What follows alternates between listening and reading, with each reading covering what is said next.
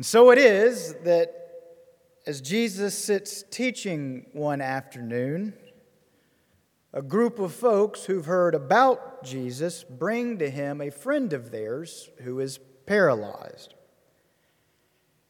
And because Jesus is busy when they arrive and is behind closed doors and is virtually inaccessible, this group of folks conspires to bring their friend up on the roof, find an opening in the roof, and then gently and carefully lower their friend so that he is suddenly right there before Jesus. Jesus, then, amazed by this group's act of care and concern, heals the man, explaining to his friends that it is their faith that has made the man whole. When he saw their faith, the text says, not the paralytic man's faith, his friend's faith. When he saw their faith, he made the man whole. It's a beautiful story.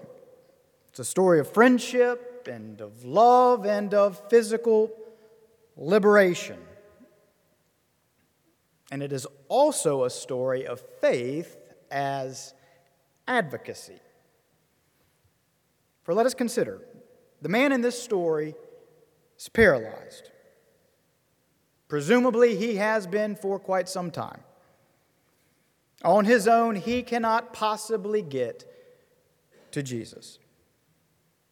In fact, even with loving friends, he can't just get to Jesus simply and directly. In other words, the man is mired in a situation over which he has little to no agency at all. Which is to say, all the personal responsibility in the world, in and of itself, will not enable him to access the care and the support that he so desperately needs.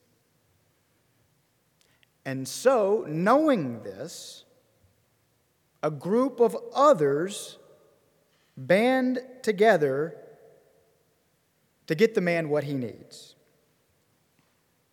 These others bring him the distance from wherever it is that they live to the village and to the home in which Jesus is teaching. And then, after having gotten him there, seeing that the crowds are swarming Jesus, seeing that they are not going to be able to get to Jesus in this fashion, they go so far as to put their heads together to figure out how to move their friend to the front of the line to finally get him the access that he needs. And they do.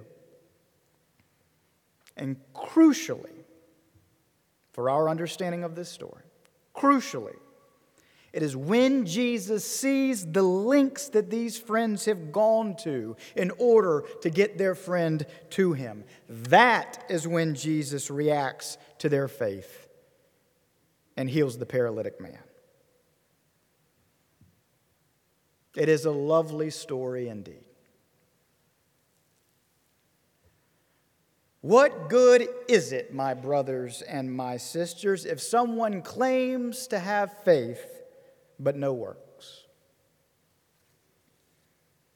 This is what James, the brother of Jesus, writes in the epistle bearing his name. Show me your faith apart from works, James says, and I by works will show you my faith.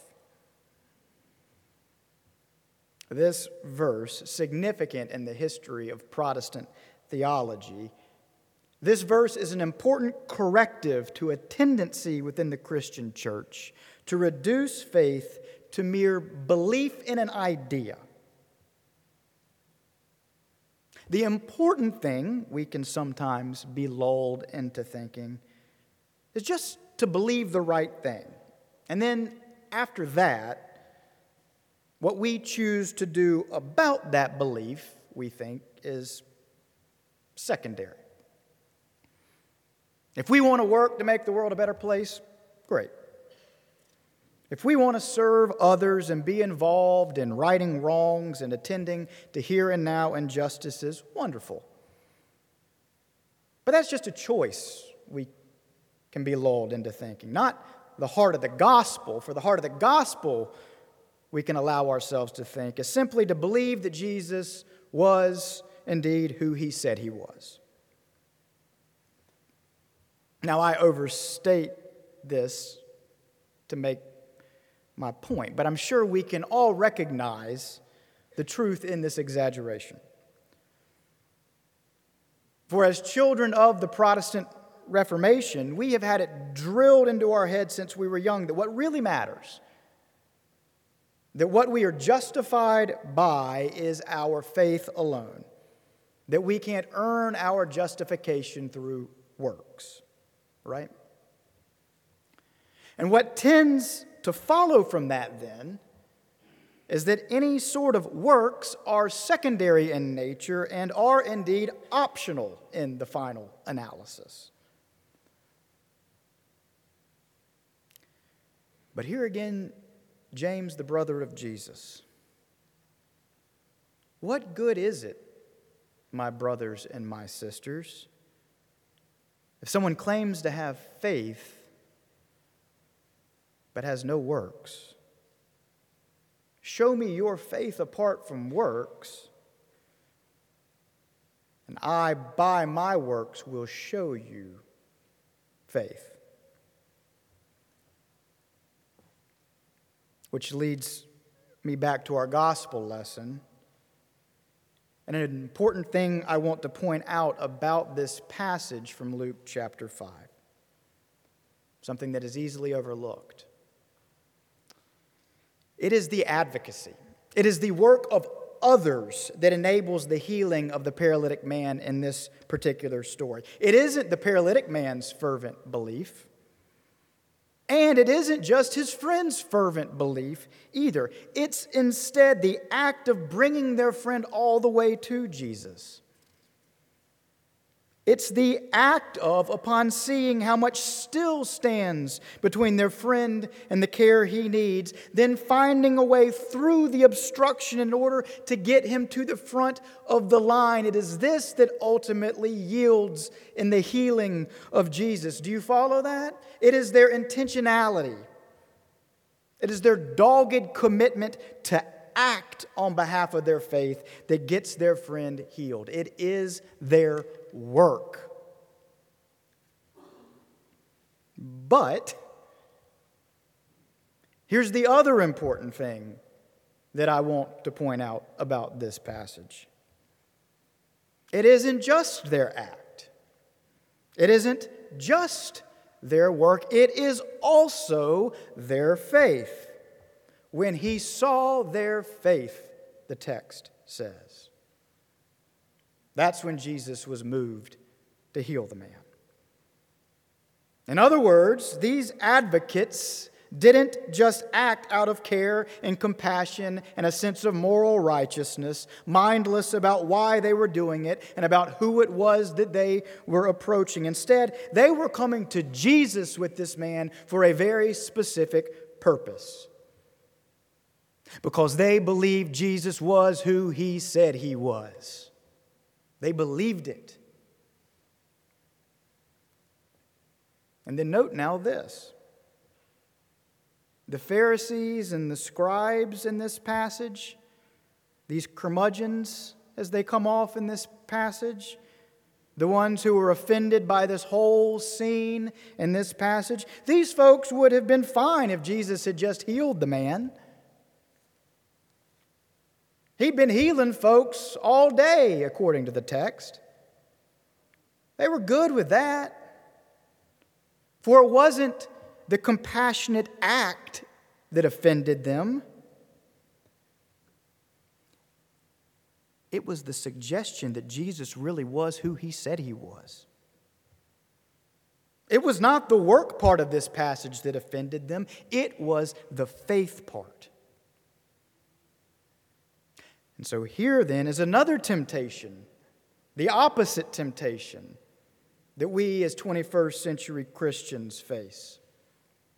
Some of us, as we said earlier, are tempted to reduce our faith to mere belief, becoming relatively unconcerned with questions of work. But conversely, others of us are tempted to reduce our faith to work, becoming relatively unconcerned with questions of belief. Like the scribes and the Pharisees, many of us as Christians are quite happy with good work being done. However, when questions of belief in Jesus get raised, many of us begin to demur, distancing ourselves from any definitive claims about Jesus actually being who he said he was. Feed the poor? Absolutely. Stand up against things like economic and racial injustice? Sign us up. Lobby for fair housing or lending laws? What time should we arrive?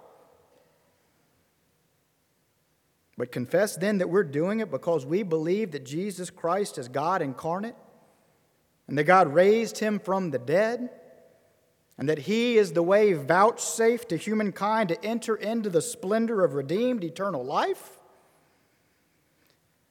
Well, that feels somehow naive or simple minded to some of us.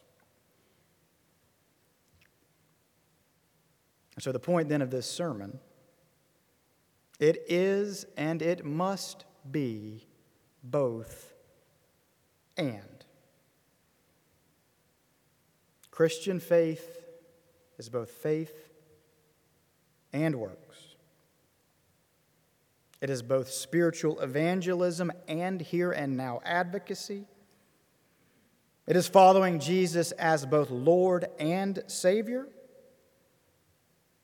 It is working to make it more on earth as it is in heaven, and in so doing, believing that heaven is more than just an empty metaphor. This very day, dear family, there are countless ways that we need to emulate the paralytic man's friends. Which is to say, there are countless people who cannot access the care or the resources or the support that they desperately need.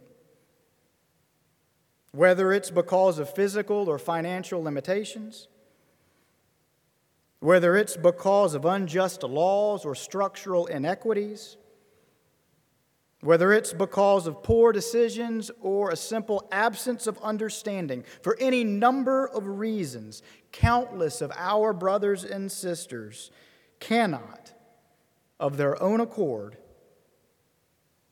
get to the help or the relief that they need in order to be released from their particular circumstance of bondage. And thus, we who have some degree of agency, we who have the means or the connections or the understanding to help some folks get the help or relief that they need, we, like the paralytic man's friends, are called as Christians to be intentional and to be committed in discerning how best to try to help them get such things. Without such care and concern and action, our faith without any attendant works is a lame thing indeed. But as we work in Jesus' name to advocate for these, our brothers and sisters, we must also do so out of our deep belief that Jesus really was and is who he said he was and is. That he was indeed the embodiment of the one who spun the world in being, that he is indeed the one with the power to forgive sins on earth and to restore our broken humanity to a state of flourishing. And moreover, finally, we need to do so out of a core conviction that these truths are the very reason why we follow him and commit to bettering the world in his name. Not just because he was a good and admirable man, but because he was indeed the revelation of Creator God to all of humankind. Lord and Savior, faith and works. evangelism, and advocacy. Heaven and earth. Both and. Yes, one day long ago, a group of friends believed the claims this Jesus of Nazareth was making concerning his identity as the Son of God. And because they did, they endeavored to bring before this man, their friend, who was suffering under the burden of a crippling paralysis. And when this Jesus saw the coupling of their faith and their works, he was amazed, and their friend was made whole. Might we, all these years later, likewise couple our faith and our works, that we might amaze the entire world around us, and so that some of those suffering currently under the weight of this broken world might indeed themselves be made whole. And all God's people said, Amen. And I'll be down front now to receive any who this